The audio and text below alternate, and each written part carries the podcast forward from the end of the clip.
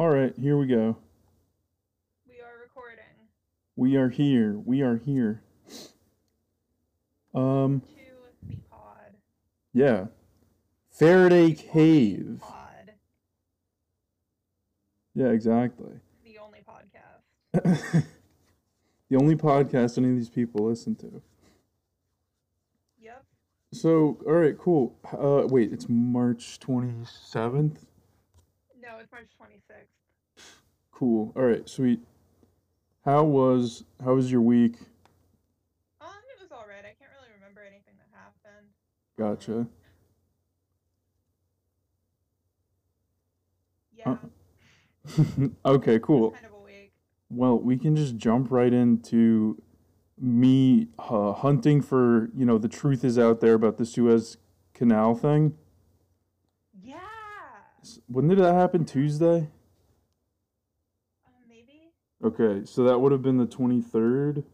No. Yeah, w- okay, so I looked it up. It was the 23rd date. Okay. So this um oh god. Wait, I have the page. No, I don't have the page. Anyway, it doesn't matter. I read it, I remember. So MV Ever Rising, built by the Evergreen Trading Company or Evergreen Marine. Can you Um, explain to the listeners Yeah. what MV is? I did not you know, I know what it means. And, uh, uh, obviously, of course, I know what it means, but uh, you know, some of the listeners. Uh, yeah, no. One second. I'm not stalling at all right now. Uh, He's not stalling, folks. no, I'm just sort of thinking of a way to simplify it so our, you know, people who have limited, um, you know, the shrimp brains out there. I think you're coming dangerously close to insulting our treasured listeners, Um, who are so dear to us. No, I'm just sort of this is sort of like unity. I'm sort of doing like this is sort of just like inclusivity. That's basically what inclusivity is, right? Um, I don't think calling someone a shrimp brain is inclusive, unless you're like complimenting them on how many colors they can see. um mo- motor vessel is what it is, guys. Motor vessel. The the motor yeah, what? Huh? Just like a lot of boats that are motor vessels. Yeah. I don't What else is there? Like sail vessel and rope. if you go on the ship prefix um Wikipedia page, there's like a the list is longer than you could have ever imagined. Oh boy. Yep. Can you read some? al- uh, Can you read some aloud for our listeners? You can't just leave us hanging like that. Oh god, you're right. Uh, there's sailing vessel, sailing yacht, tugboat, uh, triple screw steamship, uh, training ship, triple screw motor vessel, twin screw motor vessel, uh, twin screw steamship, uh, tender two, meaning uh, the prefix the prefix is placed on the tender preceding the name of the mother ship. A mothership, mothership. Oh, okay, I get it. So like um like a an like a like a little ship that comes off of a ship. Okay. So it's not like tender, yearning, um, No. artsy photos on Tumblr of people's hands. 40k, you know. That would be good if uh, it was yearning to the YT yearning to. Okay, so wait, right I'm seeing right here there's training ship and then there's training vessel, which is a different one. Uh, ultra large crude carrier, very large crude carrier are two different things. I love it. I love when things are just like called very large as their official name. Like the very large array, which I Yeah. have a poster of on my wall and I'm looking Oh. at it right. What the fuck? Concrete vessel. It's concrete. YOS is concrete vessel. Hmm. Yeah, so that's a couple. I'm trying to see if there's any good ones. High speed craft. Car ferry. Combat storage ship. gasoline tanker, auxiliary replenishment. Okay. Anyway, the motor vessel Ever Rising, built by the Evergreen Marine Company, um, was sailing from Indonesia uh, with a crew of 25 uh, Indians, in not including the captain. The captain, I.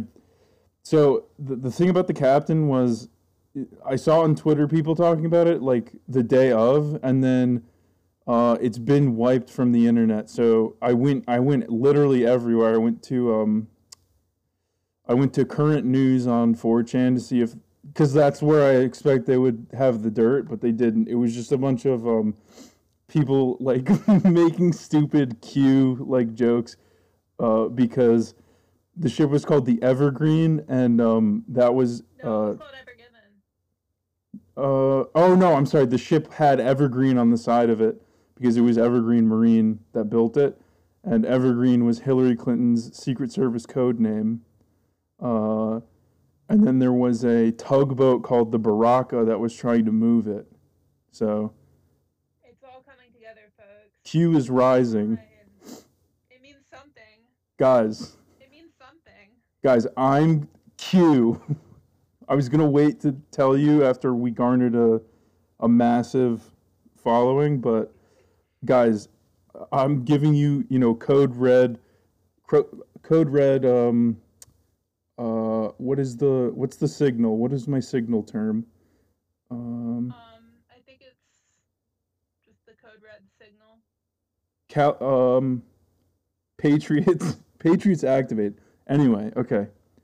So the ship was going through the Suez Canal, and officially, right now, they're saying the ship lost power, and while it was in the middle of the Suez Canal, and stopped moving, and started to just like spin and lodged itself sideways. So it has blocked up the Suez Canal. There's a giant line of ships waiting for a couple days, but now they're just going around the Horn of Africa. Um, Cape Horn. yep, exactly. Oh, okay. So on Twitter, if I remember correctly, the captain is a is a woman, and everywhere I went, also they were like, "Yeah, it's definitely a woman." Um, but when people got her name, I think it was like Captain Sandra and some Hispanic last name. So, um, guys, if you see a, a Latina like going around, just ask her if she was piloting the the ship. Wow. And then Yeah, send it to us. We need to we need to get to the bottom of this. I happened to see one such woman at TJ Maxx today. Should have asked her if she was the pilot of a large cargo ship in Wait, the Suez Canal. her name was Sophia. I remember. So maybe maybe it was Sophia Guerrera. Who's that? That's the actress on the um, no Vergara. Sorry. Did I say Vergara? No. Oh. Yeah, it's Vergara, the um, the, the modern, story straight. huh? You need to get your story straight. Oh my God! Look, I can't remember everyone's name. Uh, Vergara, because Vergara is the Modern Family woman, the young wife of the grandpa. Why would I know that? Cause you you love Big Bang Theory, you love Modern Family, you love uh, Two Broke Girls, you love uh, um I think American Family is something. Is that a Um, show? Yeah, it's uh maybe I don't know. Yeah, I don't know either. I like really good television, and my tastes in television are really good. So it makes sense that I would know those shows and understand your references. You usually wear like a Bazinga shirt, if I remember correctly. I do, yes. I love it when people um people see my Bazinga shirt and they're like, "Oh my gosh, it's Bazinga." Bazinga's It's- my favorite character. It's her. It's her. It's Sheldina. That'd be an awesome cosplay. Gender bent Sheldon. yeah. um. Comic Con's come back. I'm making my debut. So the conclusion is that right. Sorry, continue. No, it's okay. I just want to get this over with. because I've been stalling. I've been just yammering. The conclusion is that the um, ship is going to take weeks to move, they believe, which is uh, longer than the Suez Canal. The Suez Crisis lasted one week in 1956. So this is pretty vague. I think that's that's pretty cool, honestly. I think that um we should have more crises. just to, you know, just fun little crises that don't really like hurt anyone. You know, like a fun little uh thing you can look at on the news and make jokes about and not have to feel bad about. It's the kind of crisis I've been missing. Um, what if so? I kn- news I like to read. uh, some of their ships were probably carrying like vital medicine. Hmm. Shows what you know. Hmm. Yeah, well, they're going around the Cape Horn. So, Um. Yeah. That's maybe people are gonna lose their lives because of it because it takes longer. well, if I want to think about people dying in relation to this crisis, at least I don't have to do mental gymnastics to get to it. No, I y- you, I messed up. I do have to do mental gymnastics to get to it. That's what you're doing right now is mental gymnastics. No, I'm not. I'm doing cause absolute- cause and effect.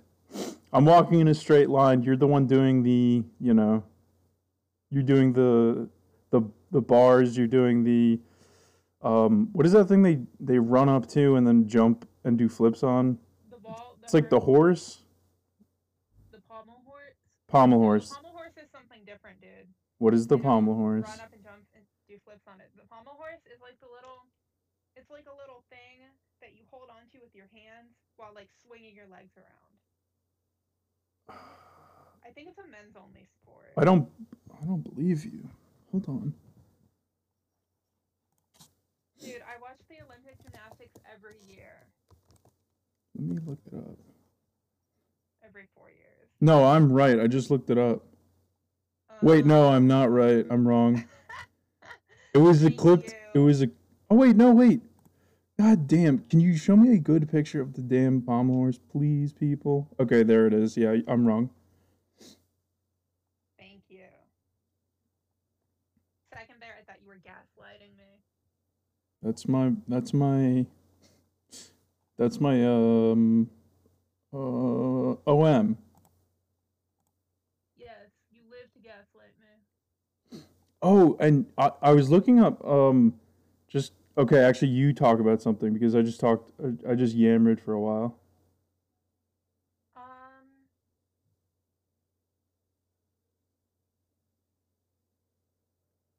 You caught me off guard. Oh, okay. Here, wait. I can talk about something else while you think of something to talk about. Oh boy. uh, this isn't. This is not. A, this is definitely not fun facts. Um, but I was curious. I was like, is it? Do you have to work when you're in prison? And is that a new thing? And it is not. But I still couldn't find uh, when it started. Um, but what I saw was you actually. uh, let me get it. Let me get the actual quote because I was like, Jesus. Um, uh, oh, okay. Also, there were inmate strikes because it's mandatory for you to work in prison. You have to do work. Um, let me see. Where is. So, what I found. Okay, all I remember was that officially you you know you have to work and you you are paid but it is not constitutionally supported for them to pay you um, you're paid because from the quote grace of the state Yeah, what is it like seven cents an hour? Let's see 25 cents to uh, the california inmate programs inside of institutions receive a little over 25 cents to 125 dollar uh, dollar 25 per hour for labor and then i think in colorado it was 60 cents a day Well, that's not so bad. Do you want to hear some of the cool stuff they make? Also, the people that produce like like th- that you know have these. There's a company and it's just called Federal Prison Industries. Um, they make a lot of what they make is body armor and combat helmets. Isn't that cool? I don't know what I expected. Because like if think about it, because you can't, you know, produ- manufacturing in the states is like really difficult in you know the market, and you don't want to rely on a different country to manufacture things for you. If you have a bunch of satellite states, uh, so you have to produce it domestically, and I guess that's how they do it, which is pretty cool. I guess if you think the the prison industrial complex is cool. I, I don't personally. I was thinking about the military today. yeah, The, uh, the vaccine site I went to got my second Pfizer today, and the vaccine site that I went to was um, it was being run by like the military, nice. and I was like, if it was all stuff like this, you know, just like helping out, then that would be pretty cool, and I would be tempted to join. Yeah, the military. Yeah, I think it, yeah, I think it was the army. At first, I was like, wouldn't it be the National Guard? Aren't they doing, uh, you know, vaccine related stuff? But they they all had like army on their jackets. Huh. Interesting. Yeah. My dad literally asked um, hmm in our group chat, he was like, "Hey guys, what uh, vaccine did you get? Pfizer or Moderna?" And it made me think of that like horrible shrieking TikTok where the the woman is doing the like really bizarre like uh, you probably didn't see it, so this isn't funny, but it was like it was like just horrifying. Like not the contents, but the way she was affecting her voice and like the weird dance she was doing. Yeah, I have no idea what you're talking about. It was something like uh, the w- questions people will or things people will talk about after the pan the quarantine, and then yeah, whatever. I'll find it. I'll find it. I'll send it to you. It's pretty ghastly. I believe you. A lot of TikTok content is stuff that like I don't more. I'm like I don't morally object to any of this. In fact, I morally agree with it. But the manner in which you are delivering this content is like upsetting. Like it was a trend about like a year or two ago to have like OBGYNs on TikTok um spreading like, you know, important information that that people don't often learn and need to know about their bodies, which is like, you know, great, but they're like dancing. It's, you know, it's like a 30 something woman dressed in like her white coat doing a cute little dance pointing at the words like a like a vaginal discharge. And like, Yeah, this is like I feel it, like it. all of those feel like uh, baby shows, and I the only time people I like come across TikToks is when someone posts one to be like, "Isn't this horrific?"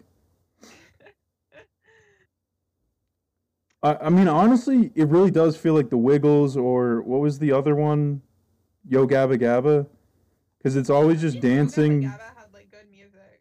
I didn't know. I, I didn't know that. They do. They've had like they've had like good um musicians come on. Of Montreal, I think did a song for them. It's about brushing your teeth. W- For real? Yes. That's crazy. They had the, they had that, they had that crazy woman that liked the story of the eye. I can't trust that. Yeah. I mean, I think I'm not morally objected to um You have no morals. Let's just say that. I, I said I have nothing against good bands doing like some children's songs. That's Right. fun. It's like when a uh, it's like when a professional actor who does R-rated movies does Spy Kids just so their kids can watch something they're in. Yeah. Or um, what's it called? That director he made Shark Boy and Lava Girl because his son wrote a story about them, yeah. which is cute. Yeah, Um, I mean, I think. yeah. Yeah, I mean, I think that like children's media, and we've talked before about the problems with children's media, but I think like in its ideal form, children's media should be like you are communicating with children. You know, even if you don't have a child, you've got like a kid in mind, like your your niece or nephew, who you're Mhm. like, I want them to watch this and enjoy it. no, that's not true. I like it when they nod and they say our uh, our fan base is adults. Um, like uh, Steven Universe or something. Yeah, see, I think that's why Steven Universe isn't good. What the hell? I think it's awesome when um I think it's awesome when TV shows made for kids are actually made for kids. No, dude, Adventure Time has to be serialized because it's got like a plot for like uh, people to get invested in, or not children. I think that the concept of plot should be like illegal to teach to children. No plot, Yeah, silly gags. or just lessons, like little, you know. Yeah, exactly. Cute little lessons. That's what children's TV shows are about. And which isn't to say that you can't have some nods to the adults. Most of my favorite shows as a kid were stuff that had like nods to the adults, which I didn't get until I was older. Uh huh. How like I I understood that something was going on that I couldn't understand, and this like endeared the show to me. Yeah. Um. Well, I actually have a scathing uh, video essay up on YouTube of why Mister Rogers is um one of the least um. No. Good lord. I have a I have an essay on why Mr. Rogers is one of the um, least engaging uh, episodic series to date. Oh, he doesn't. You think his content is bad? You think he's a bad content creator? Hmm, I just wasn't engaged with the story is all. Hmm. Well, yeah. I think it is, you know, totally cool and normal to use um academic language while describing a children's series on YouTube. I, I do not. I do not like video essays. I have a I have a I just don't trust them. I occasionally watch a video essay Uh-huh. in the same vein of like watching like a soap opera or something. Right. Um, you know, it's always when I'm like really tired and I have a bunch of stuff I have to do that Mhm. I don't want to do. It's never like I sit down and I'm like, I've got my microwave pad thai, I've got my little bowl of popcorn, You're smoking a pipe. in my sweatpants, and I'm gonna watch this video essay. No, it's always like uh, I'm sitting on the bathroom floor because I got distracted in the middle of cleaning my bathroom, and I'm watching a video essay. Got it. Well, when I so uh, the way I feel when I because I have listened to you have sent me one or two I think. One. You've sent me one about the Joker. Yeah, yeah, I remember that one. and I I Sounds like a cute remember yeah I listened to it. Um but my impression from those is they are like it, the person making them is like exercising by using um like l- words they learned in college and i don't know. I just i feel like it's not for for me actually. I feel like it's not valid. You're allowed to genuinely informative. You're allowed to feel like um, content isn't for you. Honestly, I haven't watched that guy's stuff in like a year. yeah. I found his channel when I was like, um, I was pulling an all-nighter in an airport in Dublin, all right. And I needed something to stay awake, and the coffee shop had closed, and I was just sitting there like camping out by a charger, and I just started watching like YouTube, uh-huh. And that's, and I watched like that guy's entire backlog of video essays, and haven't really watched any since. got it. Yeah i i couldn't even tell you the guy's name. So if anyone It's Jack listen Saint. oh well. This is neither an endorsement nor a, a condemn, a condemnation of Jack Saint. i condemn him. i sentence him to death. Well, then in that case, I'm going to endorse him just so that we're like, we've canceled out. followers, listeners, you are my you're the Faraday Cave army. Assault him, attack him via Twitter, get bots to downvote his videos. Or you could like not do that. I sound mine sounds a lot cooler though. Yeah, you could do the, you know, the K-pop thing where you you're like, I have guy's videos all night to get him to the top of the uh, the top of the iTunes charts. I know it's popular. I have to artificially inflate this guy's popularity. All I'm saying is you never see car seat headrest fans doing that shit. I know it's popular to say K-pop is um is really bad, but I am going to say that not only is it bad, but the fans are really bad too. But I can't say that because we both because you have a you know, you have one in the family. It's less that she's a total K-pop stanny who's like, you know, spanning Loona fan cams, and more that she like casually likes K-pop. Okay. So you know, I don't, I, I don't feel a great burden over it. It's not like I have. It's not like I'm about to write like a, a sad think piece about how my little sister is a K-pop fan. I've lost her to the army. K-pop has warped her mind. Yeah, it's like Q. Q does not. Well, the difference is Q uh, enlightens and um. Sure. Okay. Keep finishing that sentence. Q Q enlightens and uh, if you're a real pa- if you're a real patriot, guys, you're gonna listen to it. Did you know uh, Alex Jones hates Q and Q people? I did not know. He interviewed one and it was really funny. Maybe he like views them as competition, but you know, I think that's I think that's normal. I think uh, everyone has like a boundary. Everyone has a, a place at which they stop and say, "I will go no more." Q is too ridiculous for Alex Jones. Also, uh, on the record, Alex Jones, for the most part, guys. Okay, now this is recorded. This is going to be, you know, On the record. on the record, but on the record, he he does the thing where he talks about things that have happened, but comes out with the, you know, sometimes he's batting 50-50 for the conclusion, but he does talk about things that are actually happening. Like the Yeah, famous, always confuse him with Joe Rogan, who's like. Joe Rogan's just like a, a weed smoking Bernie bro, right? He's like friends with the uh, the Red Scare girls, right? I don't think so. He has Alex Jones on his podcast like a lot. But he's a weed smoking Bernie guy, is he not? He, I don't know if he's a Bernie guy. I know that he smokes a ton of weed and he likes to uh, have fun and well, he he's like pretty lightly like cancel culture is kind of really annoying. He had he did an interview with Bernie Sanders, but I don't know if he's a Bernie bro. I don't. I'm not a I'm not a Roganite. Okay, well, I I'm think- certified Roganite. Yeah, I think he's generally speaking a libertarian. Like Yeah, that's that's what I gathered too. But I, I do recall him saying he would vote for Bernie,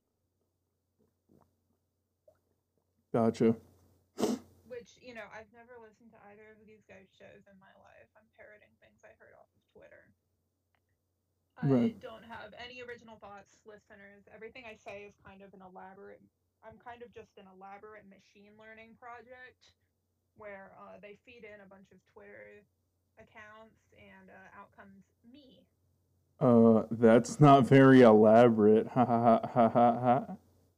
That's my um that's my origin story. That's how I gained sentience. You know? Yeah. Do you Because have they're failing my Turing tests until they fed in all the Twitter stuff. have you thought of something to talk about yet? Like a fun little topic that is on your mind?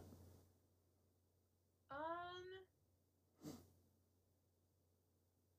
I can introduce my friend's game and we can wait we can finally introduce fr- yeah, introduce your friend's game. Okay. Ill prepared this week, but to, in my in my defense, I'm in grad. Right. Yeah, you guys are pretty stupid. Just kidding, guys. All right, tell me about the game. Okay, so my friend is working on a game, and te- I will tentatively say I'm the creative consultant on it. Uh, I helped him come up with the idea for the game, um, and I'm helping with assets and stuff that he should use. Uh, the game is called Multimate Adam Sandler, or I'm sorry, Multimate Sandler X remix deluxe.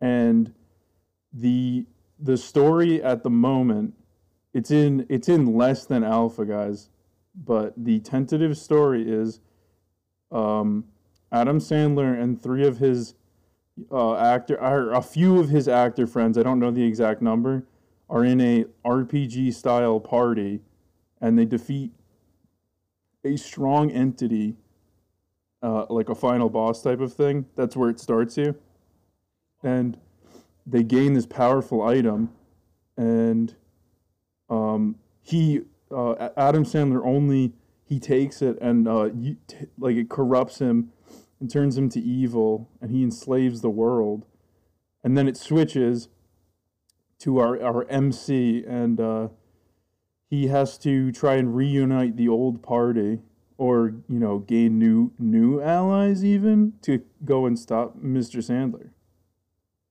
So he's getting the band back together? Exactly. And uh, I think we're gonna make Chris Rock an elf. I think.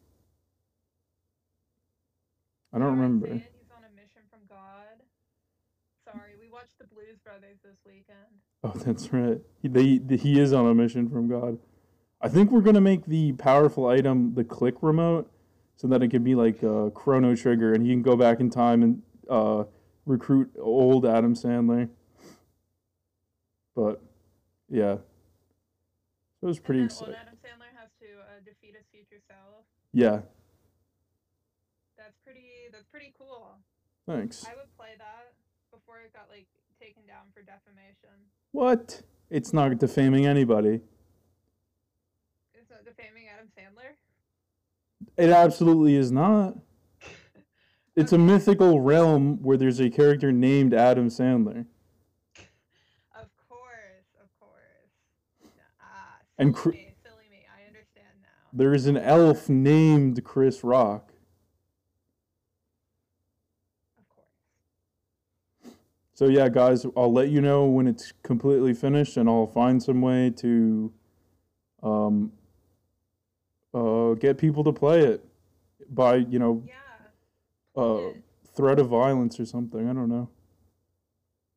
Um, our listeners don't need to be threatened with violence to um, oh God, play no. your friend's game. They're so loyal. No, no, no. But I, I, yes, I would like it larger. I would like to even, you know, I would like my my pollen slash spores to go even further.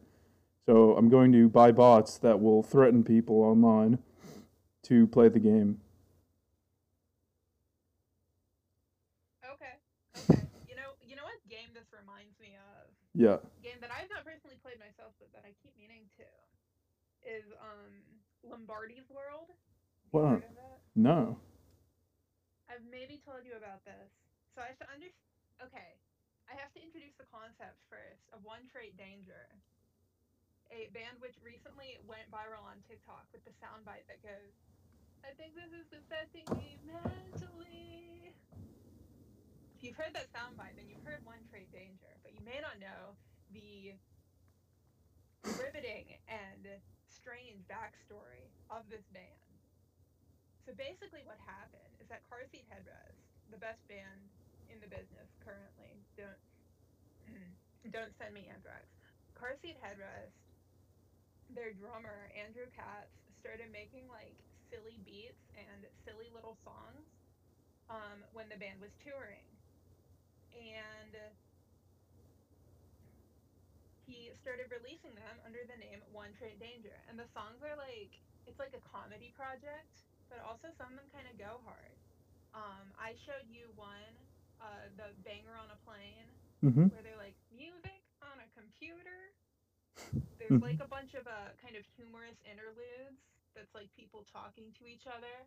Um, they just released an album three weeks ago uh, called One Trait Bangers, and it features Will Toledo himself as Elon Musk. So, mm. you know, stream One Trait Bangers on Spotify, iTunes, or wherever else you get your music. This is not a paid endorsement. Wait, what is anyway. Lom- what is Lombardi's uh, Lombardi's World? Yes, okay. I'm getting to it. It's sorry. Connected. I've got my pin board. I've got my string. I've I've got my big cup of coffee. Mm-hmm. Um, ink smudged on my hands. Anyway, so about a year ago, I think, maybe two years ago, I don't know. Um, Andrew Katz of this One Trait Danger decided to make a One Trait Danger video game. Um, which would be set within the world of One Trait Danger because you know it's got characters, um, and it's kind of all poking fun at the music industry. They've got this uh, recurring character called Tim Schenectady, Pitchfork News, and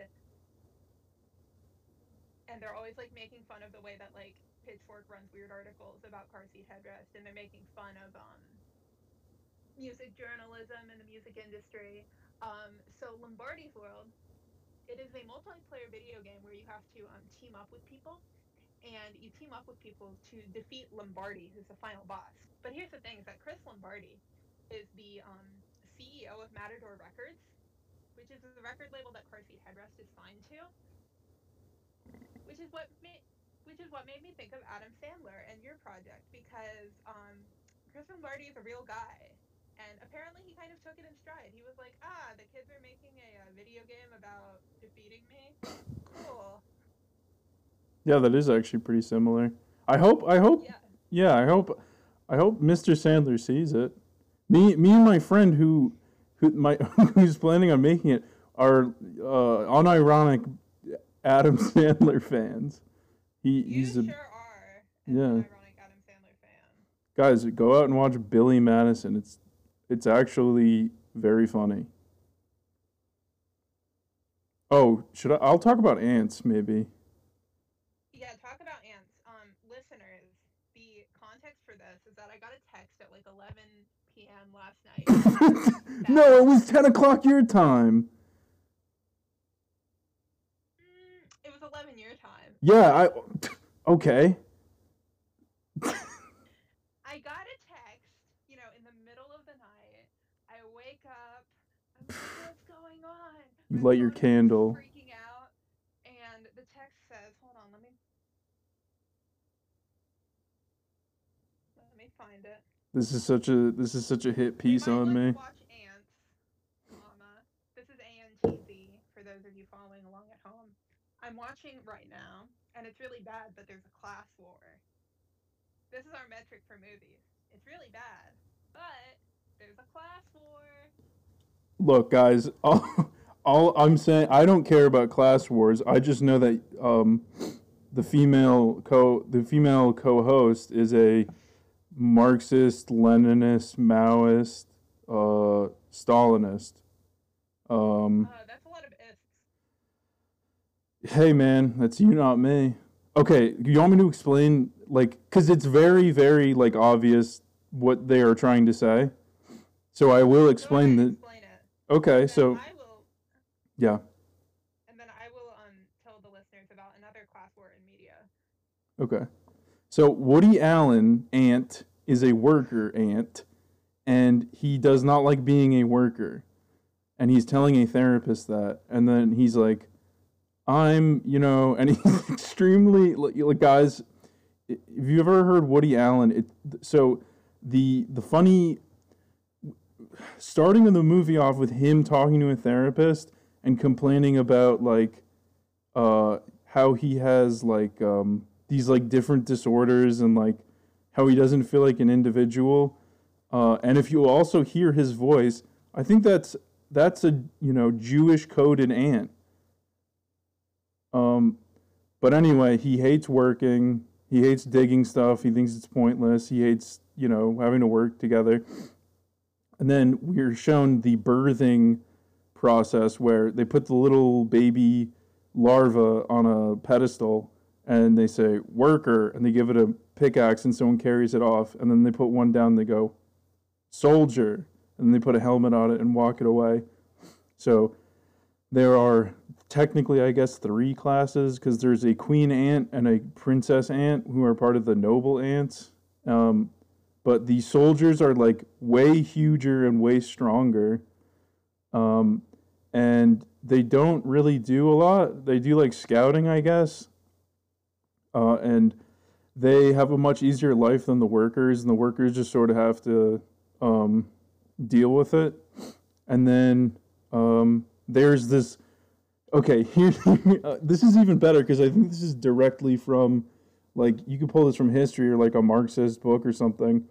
Um, they, the general is planning a coup, and so what he does is he tells the um, the queen that the termites want to are planning to attack the colony, and she's like, "Oh wow, I can't believe this," and he's like, "Yep, um, we're gonna send a, a, an army to go fight them," and he picks all the units that are loyal to the queen. He has a list of them, and he goes and sends them off. And uh, anyway, our, our worker ant uh, pretends to be a soldier ant, so he goes to get to a fight. And then it's like this gruesome these termites are like giant and they're shooting acid and like people there's an ant there's an ant that the that Woody Allen talks to who has lost his entire body and is just a head uh and then um he comes back he's a hero everyone loves him and then at one point he escapes and all the workers start uh, striking and they're like, we're not going to work until you know that ant comes back, and then yeah, and then, then the soldiers try to kill all of the worker ants by flooding the tunnels. Sorry, that was really long. That seems like, uh, yeah, that's not a subtle class struggle. Neither was the good animated bug movie. That was also an unsubtle class struggle. That's Bug's Life, 1998. I have to. I can disagree, and I can explain why if you if you allow me. Uh, you have the floor. Okay, all of the ants are the same. Uh, there are no soldier ants, and there's just a queen, and there's no, you know, there's a queen, and they like having a queen. Uh, and the grasshoppers do not live uh, around them. The, and the movie is based on Seven Samurai, famously. Hmm. I'm thinking. I'm rotating this in my mind. Uh-huh. But, um, I think that neither of them are subtle class allegories, though. R- right, you're just insane about It's class. Like,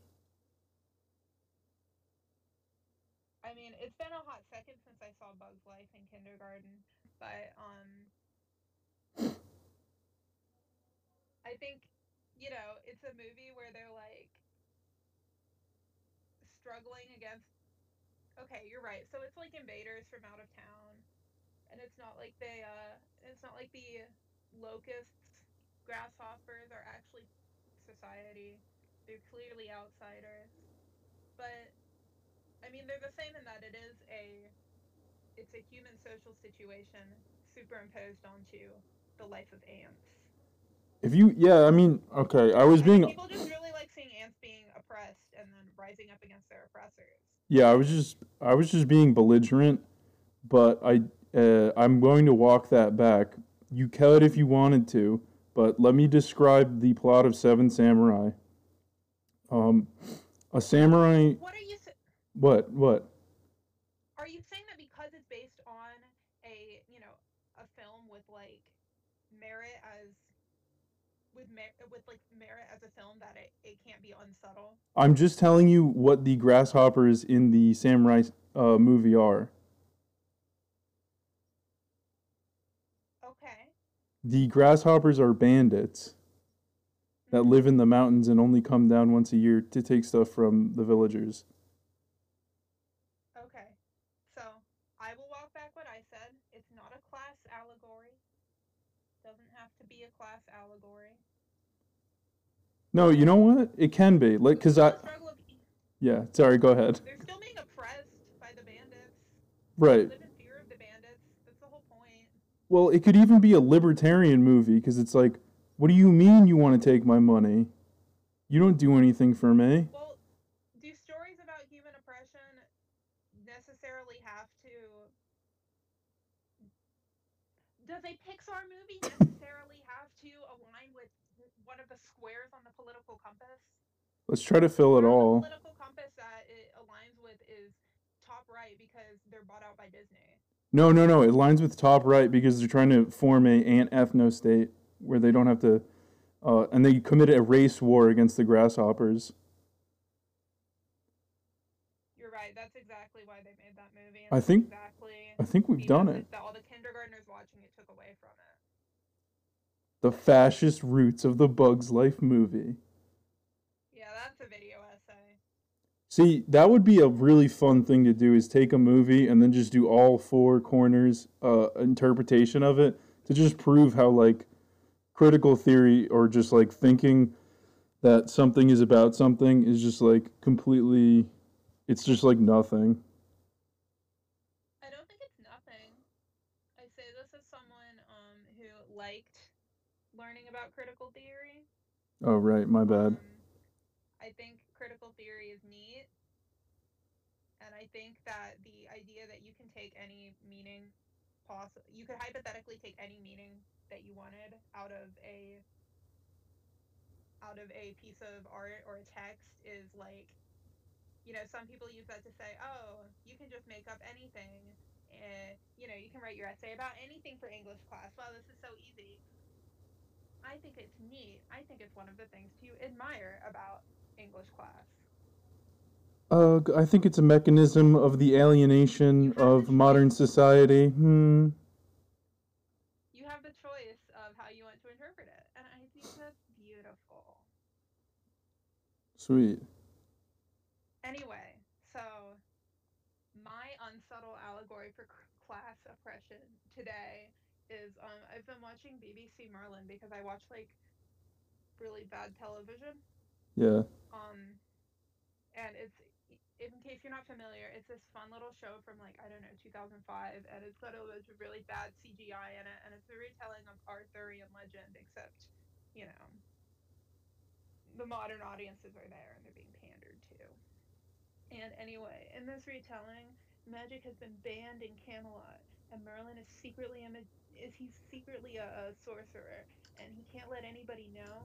But also, he's the uh, personal assistant, uh, servant to King Arthur, who hates magic, and so he has to keep this secret. And then constantly, throughout the course of the show, uh, you know, the the state of Camelot is doing, um, you know, horrible crimes upon magic users, and they're doing horrible. They're just doing like horrible human rights crimes constantly. And Merlin's just like, I guess I'll stand by this because the dragon told me it was my destiny to be BFFs with King Arthur. And then they hug. Nice. And it's kind of a frustrating show to watch for that reason. And I just felt like telling the audience um, that if you decide to watch that show that was really popular on Tumblr a decade ago, then you should know what you're getting into. Nice. Yep. I just had a thought and it went just right right out of my head and I can't remember. BBC Um, Merlin is a class traitor. No, I I wasn't. I was out of the I was out of the political. Oh, witches. Okay. Someone made a really good someone made a really good point that was like um if if if hi- historically and today witches can cast hexes and like do magic wouldn't it be justified to arrest them and kill them Um, assuming they really were casting hexes and making the village children sick and um, driving the young ladies mad and whatever else they were accused of doing. because that's that's like um you know we're the we're the descendants of witches that you couldn't burn or something or didn't or We're the wouldn't granddaughters of the witches you couldn't burn. Yeah, I'm familiar. gotcha so it's either it's either it's real and um people were justified to get rid of them because they could have caused a lot of harm to people or it's not real and the witch burnings shouldn't have happened I mean, we well, let's we don't have to put out what we think because we don't want to upset our um witch viewer base? Or uh, hear, he- hearing base? Fan listener base. listener base. Listeners. Here we go. I just thought that was interesting that's all. Yeah, well, I think that um, having magic powers and being able to cast hexes and um, actually using those powers to uh, give everyone ergot poisoning and the plague and uh, you know foot fungus and whatever else they blame on witches. hmm Those are two different things. I've said it before, but just oh, go ahead. Sorry. if you're just using magic for non, it's just an ability. It's a tool. It's not illegal to own a hammer, is it? But if you if you uh, hit your neighbor with that hammer, then then it's fair for the law to get involved. I was literally just about to talk about guns because you said that. You called it a tool. I very purposefully. I know. a, Um, I very purposefully used a hammer as an analogy so that we didn't have to talk about guns. If we didn't want to. The option is there for us to not talk about guns, but um, that's up to you. You're the gun expert. Ooh. Ooh. Oh, I still have to. I still have to send you pictures of. Uh, never mind. and then have you decide which are the coolest. I won't I say. I don't remember. Okay, we'll talk about it after because that's a good point. If someone is listening and doesn't like what I'm saying, um, yeah. Wait, I looked up um, I looked up per capita guns in every country, and and and gun ownership per household, and um, let's see, it was like Finland, France, Austria, and Serbia have like or and Bosnia, I think, have uh, like really pretty, pretty high um, guns per household, guns per capita rates, and for some reason Norway has like low uh, gun ownership, but they have high gun um, guns per household, which was kind of strange. Maybe it's like a, a, a bunch of people. Maybe it's just like a, a core few have a bunch of guns. Right, that's what it's gotta mean. It means there's probably Yeah. like collectors or something. I don't know. Do you do you, do you want to know that the U.S. has um, twice as many as the second uh, guns per capita, which I think was like I I won't say because I don't even know. I think it was like Yemen or something, but the U.S. had twice as many. That's a lot of guns. Yeah. Hmm. Maybe there was something else. Oh, uh, did I? Hmm. Oh, I messed up majorly yesterday. What did you do? I put I had I got a giant jug of apple cider in one of those like milk gallon jugs and um put it in my Vegemach bag, the like string bag sort of thing, and brought it into my apartment. I had a bunch of groceries. I put them all down, put the bag on the counter, and then I wasn't looking, and the bag fell over, and I was like, no. I and I was just like, oh, geez, like I, I bet you know, whatever. If you put it, they probably make it so if, even if you drop it, they don't, they don't bust open. And then I open the bag, and it's just like half of it's in the side of the bag, uh, and then I was just like, god damn it, and I can't wash it because it's got um, like I can can't put it in the washing machine because it's got uh, metal bits on it. So I just um, I just emptied it. It's like waterproof inside anyway, but I emptied it and then just sort of tried to rub soap into it. Yeah, you gotta like wash it in the bathtub. Huh. Yeah, that's what I do with stuff I can't wash in the washer, or probably technically could wash in the washer, but won't because I don't trust my washer because it flooded the apartment Mm Mhm. That's true. this January, famously. Um, yes, tip to our listeners out there: just wash stuff in the bathtub. How they did it in the olden days. You put in the soap, you put in the water, you put in your big clunky item, and then you just I didn't know that. Yeah, it's something they teach you in um women's school. Huh? Oh yeah, that's real. I forgot. Do you just have to? Do you have to like beat it or something, or you just like soak it? I mean, just like scrub it a little, you know. Okay. Our ancestors beat the hell out of their clothes by the river. Yeah. Today's clothes can't take a beating. Today's clothes, you know, they fall apart. They're like, oh, wash me gently, dry clean me. They don't know the real struggle. Fast fashion? More like fash fashion. Gotcha. Fast fashion is so bad. No. It haven't you heard the There Will Be Giants song? They have the fashion. What? The communists have the music. That's you've heard that song, no?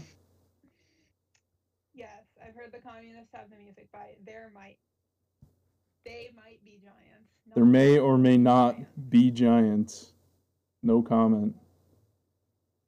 Well, yeah, he says the fascists have the fashion, and it is true because Hugo Boss designed their outfits, and they made all their vehicles look um, angular to fit a like sort of style. So That's true, that's true. Yeah, they they did have who else? Like Coco Chanel, I think. Co- a bunch of fashion people. Coco Chanel made what? Coco Chanel makes like know. sense, right? Didn't she like didn't she work for the Nazis? Let's see. Actually, really. No, you're not really stupid. Let's see. Um, let's see. There was like an Onion article a long time ago that was really funny. That was like, um, Sega apologizes for their their work with the Nazis in making like Sonic or something. Yeah, Coco Chanel was Oh. Look at that. Look at. Ooh. Yeah, mm. so I guess they might be giants for right.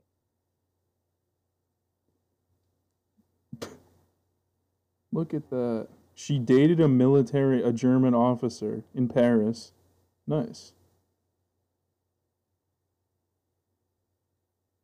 Well, not nice. Not nice. I, I, when guys, when I say nice, for the most part, it's just like, it doesn't mean nice. It's usually the opposite. It doesn't mean anything. It doesn't. Yeah, I say it for either good or bad. It's just sort of a response. It's like saying, "Mm-hmm." Well, I'm very impressed with myself now. I'm like giving myself a pat on the back. Yeah, nice job. I learned a random fact and somehow remembered it. Nice. That's all I'm allowed to do. That's all I've been programmed to do. Is say nice. Uh, well, no. Remember stupid little, stupid little things that aren't important. Audrey Hepburn was a spy, but for the Dutch resistance. Good for her. Well, she she got like she was like malnourished, and it like ruined her career as a ballerina. So bad, but also Speaking nice. good for her, Yeah. the woman in the good for her meme died yesterday. Did she? Yeah. Bad for her.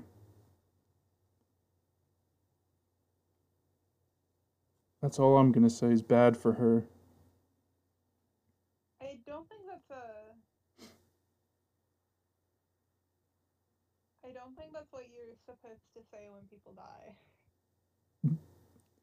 Well, you don't think, you don't know, but you don't think it's bad.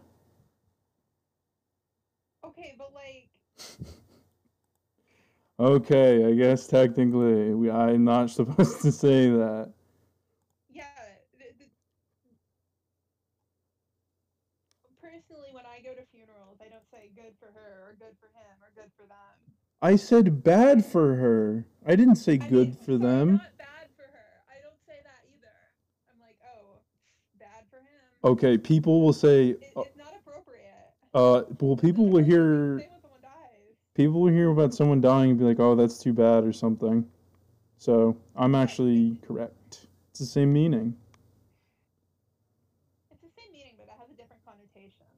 See, the reason I know this this kind of advanced move is because uh, I have a degree in English.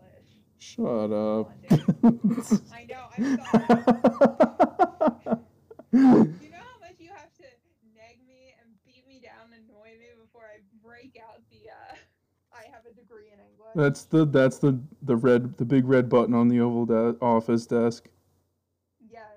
Well, every time you say it, I'm going to memento mori you because I'm I'm saving you from if you ever say it in front of other people that are less, you know, less forgiving, I guess. I know. All right, we have a super awesome, but however derivative, um, little segment today. Okay. So I came up with a list of fake book titles, and we or you get to come up with what they are about or they're just their genre.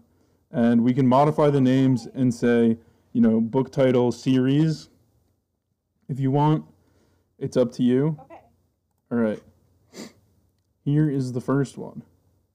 For the Wh- readers, I have a degree in English, so I'm very um Yeah. very qualified for this. You know, when I was writing this, I was going to bring that up when I was explaining the books and why I chose books, but um yeah, guys, I don't know if you know this, but she's got a degree in I don't know, something. What English. Okay. White clock hanging. Hmm. I think this is a like cheap thriller, mystery detective novel that's like trying to be kind of a upmarket, but it's still just kind of cheap. Hmm. You know, it's like in a series about a detective, a hard-boiled detective, um, and he goes through something personal in this book. Like he, uh, like he, he's really going through it. Divorce maybe or like the death of a child. Um, I was thinking more like uh, he has to come to terms with his mortality. Hmm. Okay. Man versus self. That's what you're saying. That wasn't a title, sorry. Yeah, yeah, it's one of those man versus self ones because you know it's the most fun type of angst to uh, to stage. Yeah. Because instead of having like something serious that you have to treat with like dignity and respect, or like another party whose feelings you have to whose feelings you have to um, consider, is just one guy sitting there brooding. Ooh. Okay. The second, this one, okay. Stars over Tonopah. Stars over Tonopah. T O N O P A H. Okay, where is that? What? I don't Oh, where- I did look it up. You got me. It's in Arizona. It's in Arizona. Okay. I have a I have a Southwest obsession. I don't know why. Okay. I could see this as a uh, some literary fiction that but it's not like it's not like New York Times bestselling literary fiction. It's like um it's written by like someone with like three MFAs. Um but all they write is like little um like these really thin books about um a town in Arizona Okay. and it's the type of book where nothing happens. It's a slice of life. It's a Perhaps. slice of life, but with a bunch of like white space to make it longer. Hmm. This is a Joyce Carol Oates subtweet. Gotcha. Okay. All right. This one is Blood from the Sewers. Ew. Blood from the sewers. Yeah. You know what? I'm gonna go with this one is nonfiction. Ooh. Blood from the Sewers is a um is a nonfiction bestseller. Uh, it is a deep dive into the uh, some kind of murder thing that happened in Paris. Oh, You know, the 1800s or something. interesting. That's cool. I hadn't thought of that when I was when I wrote it. You know, blood, sewers. There's got to be some kind of murder thing that happened in Paris that would merit a book with that title. Yeah. The imagery I was thinking was either it's a nonfiction like Blood from the Sewers colon um the uh the you know um post revolution Cuban history or something like that. Or um you know it could just be that the storm drains are filling up And then there's what? There's blood in the water? Yeah. Okay, this one's Yeah, pretty definitely about Paris, but it's written by like uh, uh, David McCullough or something. It's written by an American. okay. This one's pretty good. The perfidious Professor Partridge. I tried to cover as many uh as many diverse topics as I could, but I think the perfidious Professor Partridge would be like a uh, be a children's book that was first published in like 1950 and became like a not a cult classic but like a, a family favorite. uh-huh. There's probably like a, a movie in the works at Disney right now. Mm-hmm. Yeah, I was trying to make it Um, a perfidious Professor Partridge um and his menagerie of wild animals. Yep. It could definitely be like a series where we just tag and at the end. I was thinking of like a child's book series, like uh, Unfortunate Events or something. Yeah, yeah, could be that. Um, and guys, death of the author, because I have an English major and I can say that. Uh, the perfidious Professor Partridge. Um, the I was just thinking that when I wrote it, but it can have a different meaning to the audience. So, you know, I'm not I'm not invalidating your answers. I'm just explaining, giving you a um, a sight behind the curtains. Okay. All right. Funeral City. Funeral City. Okay, this is like a New York Times bestseller literary fiction. Um, comes out in hardcover, and there's like holographics on the cover, or Mm. like, okay, you know how you walk into a Barnes and Noble and all the hot new literary fiction is just like a bunch of abstract colors and some words. That's what the cover looks like. Hmm. Okay. Um, it's written by like hot new 26 year old straight out of the Iowa MFA. Ah. Um, got this six figure, but only barely six figures book deal, and it will be the only book deal they get. Um, I'm thinking like, oh, it's probably about New Orleans. Um, Hmm. Yeah, it's Okay. about um, New Orleans, but it's kind of like a kind of a character study. It's a character driven book. Hmm. Um, Okay. but it could also be a setting driven book, which isn't like as much of a thing, but you know, there's like a bunch of descriptions of New Orleans in every chapter. Okay. You're thinking about specifically those like overground catacomb things, the mausoleums or whatever. Yeah, but also like New Orleans funeral tradition. Oh, I don't know about that. It's like famous. They do the they do a jazz funeral. Oh, I've never heard of that. All right. Well, Cool. jazz funerals, they're thing. All right. Streetlight Moon. Oh wait, uh Funeral City, my idea, when I wrote it, I thought of a graphic novel Hmm. of some like dark like noir type. So, okay, anyway. Streetlight Moon.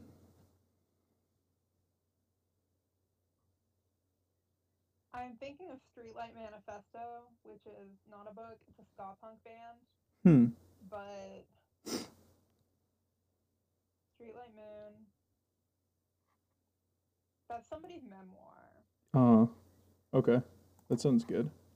Yeah. It's are we uh yeah, yeah. I'm like I'm like a uh, I'm like a psychic divining things from your hands. I'm like I sense a color, red, green, blue, blue, blue. Okay. Um, it's a man. It's a man's memoir. It's a memoir about being a young boy and like um his father is emotionally distant. Anything night, he looks out onto the street light okay. and the moon. Say what about the setting? Where where do you think they are? Um, a suburb Oh, okay. because that has a street light. my my my my my vision was it was some it was a coming of age story an urban coming of age story but you did get definitely the main character is looking out the window and looking at the street light. Correct.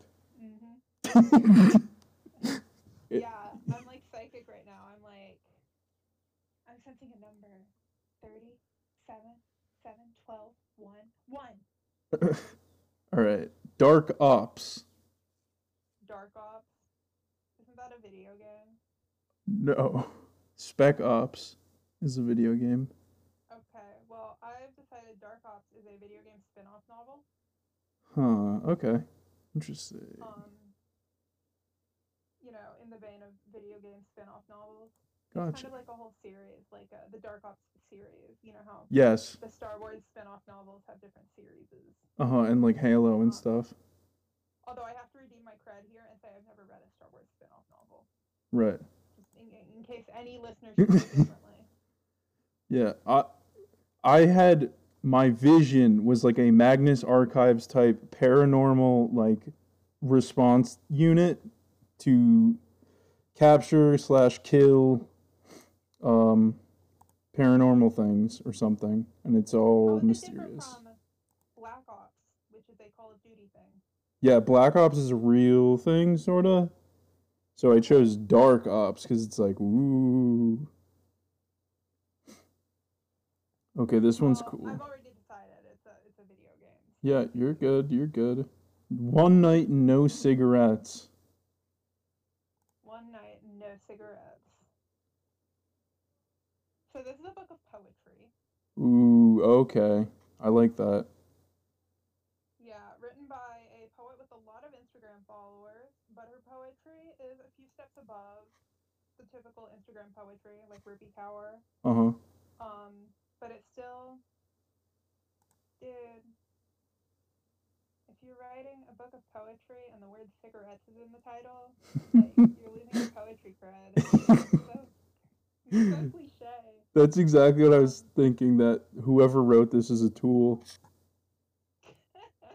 yeah, it's all like um you know, it's a young person, maybe an MFA or probably they don't have an MFA. Um but it's a young person, uh they're writing like um stories about various hookups and various childhood trauma. Bravo. and, um they are kind of insufferable in real life. Yes. That uh, I'm so glad. I'm so glad that I conveyed that with just the title. I was like, wow, a real piece of shit wrote this. Okay. This one I predict goes either two ways. Um, knives, guns, and other toys. Knives, guns, and other toys. Um, this could be. Okay, this is either like a, a like a dark comedy literary novel hmm about a couple who gets into weird violence in, to spice up their bedroom. Ooh. Um, you know, like ropes and whips and stuff. Got it. BDSM. Bondage. that.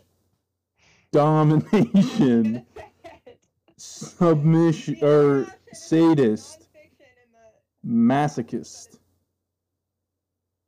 You done? I think that's all of them. BDSM, yeah. Okay. The other option is that it's a nonfiction, and it's like Jared Diamond, guns, germs, and steel, Hmm. and it's about the history of weapons throughout the human race. Okay. Okay. Yeah, my I had thought it would be a like a comedian memoir or like um like um a pastel Hello Kitty with a knife type um character. Yeah, yeah, who just like murders her classmates or something. Or just like can't stop murdering. Ha ha ha. Okay, this one is I mean, can I continue for a second? absolutely, absolutely. You have the floor. my first idea about the couple, and I'm thinking it would be kind of more fun if they, instead of you know like, wow, all the fun has gone out of our sex life. Um, if they were like, it was a Gone Girl situation, maybe. Mm-hmm. There's some kind of like legitimate conflict and violence between them, or Yeah. maybe they're like both secretly, on, you know, secret agents for the opposite sides and Oh, like a Mr. and Yeah. Mrs. Smith? sure maybe but but very specifically very specifically other toys should still be a sex reference Yeah, I, okay. No, I, I, I, again, I'm not invalidating your experience. I'm just, uh, But- but there's only one way to interpret things, guys. Okay, I'm gonna skip these two because they're not funny. okay This is a meta. This joke is meta because we are broadcasting and recording. It's um, don't kill the president, and I can explain why this is meta. Um, in the United States, if you say this phrase without the first word, you, no matter what, will get investigated by the federal government because they take all threats to the president's life seriously. So um, that is a little First Amendment um, breach. Pretty interesting, huh? Okay. Well, um, if the government is listening to this, um, I have like spaghetti cigarette arms and uh, horrible upper body strength, and have never held a weapon in my life. I I have no plans of killing. Uh, I I will never ever kill any president. Awesome. All right. So, um, second of all, I think this would be this would be in the vein of the uh Hold up, I have to Google this. James Patterson co-wrote a book with one with an ex-president. Okay, yeah, Bill Clinton. What? James What? Patterson and Bill Clinton co-authored a book called The President is Missing, and it's like a thriller. Which, of course, did either of them actually write any of it? Probably not. They probably had like two Zoom meetings about it, and then a ghostwriter wrote the rest. That's how James Patterson has been making his money for decades. That's crazy. I didn't know that. Yeah, um, the book is also probably not very good, hmm but you know the the selling point is that Bill Clinton has exclusive information about the White House. Right. Um, but that's what I'm imagining for Don't Kill the President is just a cheap thriller. Uh huh. Um, yeah, cheap thriller, co-written by Jim Patterson and somebody else. I on the cover. A ghostwriter does all the work. I personally imagine it similar to the "Steal This Book" book, the anarchist book. I think it is. Ah, um, where I thought that this would be like um, fu- f- flipping, you know, stupid things that you can't do because of the government, because of the force of violence. Okay, there are only f- five more. okay. Heavy clouds. Heavy clouds. Heavy clouds.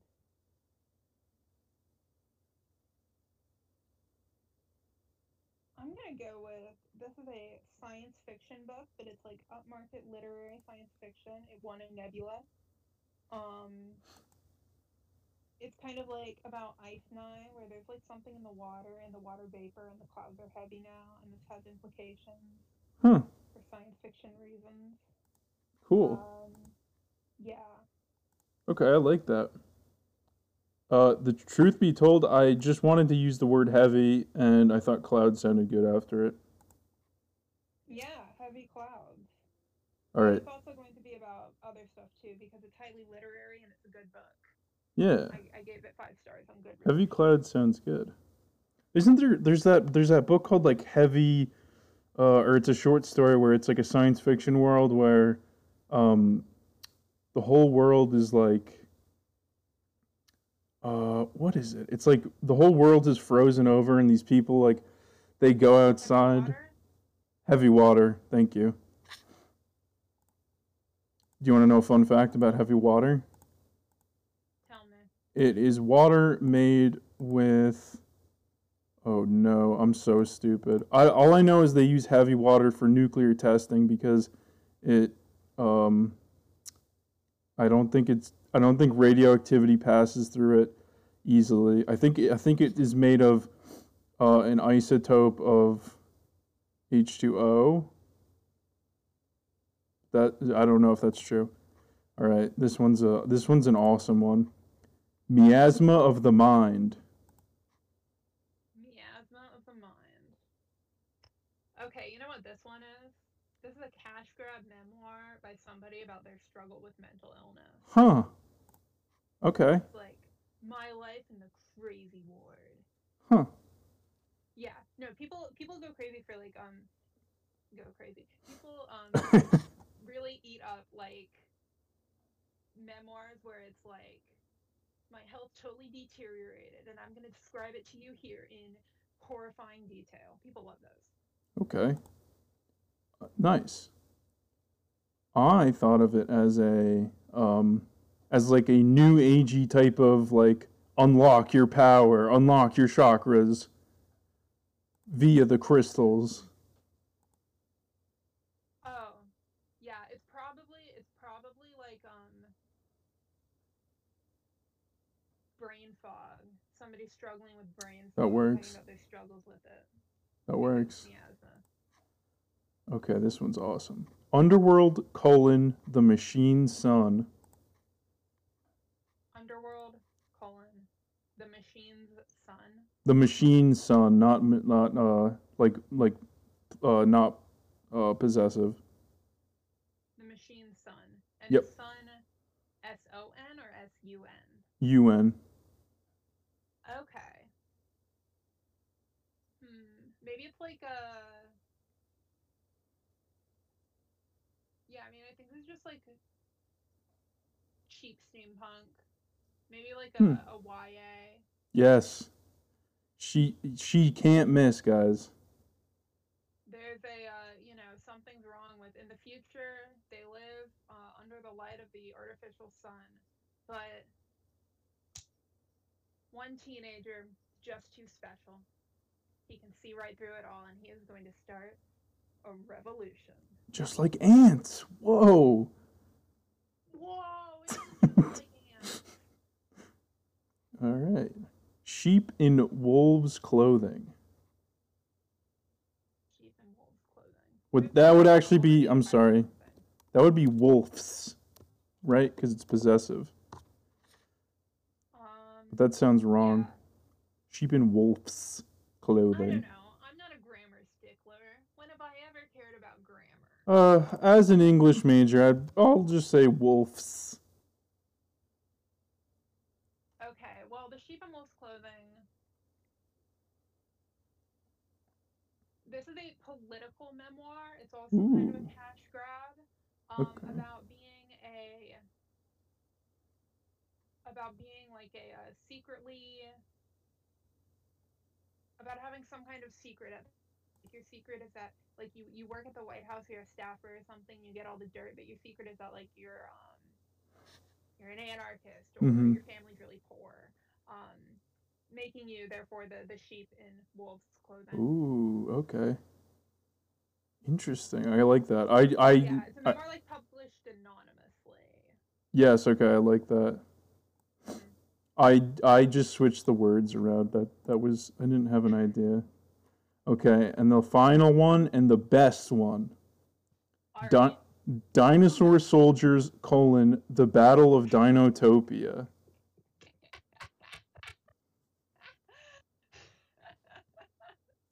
okay. This is a middle grade book. It's for middle schoolers. The books are like this thick. I'm holding my finger and my thumb very close together, and there's about 50 of them. Oh yeah. The Battle of Dinotopia is just the 50th. Yes, there's no nuance here. It's very clear how I wanted this to go. I'm sorry. Continue. Yeah, this is actually like a kind of a a David Foster Wallace novel. It's about 10,000 rumination on the American spirit. Yeah, no, Dinotopia was, you know, a mass-produced scholastic book fair type book series um, back in the early aughts, but they had a cult following, spawned several Oh. forums, and people would role play the different dinos. That's so much better. Yes. Including yes, yes. That's so awesome. Yeah, that, that I, after I made that one, I was like, all right, we can't make any more. This is it's not gonna get better than this. Yeah, I have to clarify though, this is not what this is not like the Animorphs series where you know grown adults will look back and go, "Those books Mm-mm. pretty good." Nope. These are just bad. Yeah, well, it's pulp. Let's say that. It's just pulp, people. All right, yeah, it's pulp. I can respect it. All right, sweet. Yeah, that's that's the list. That's those are the novels that we will all be writing.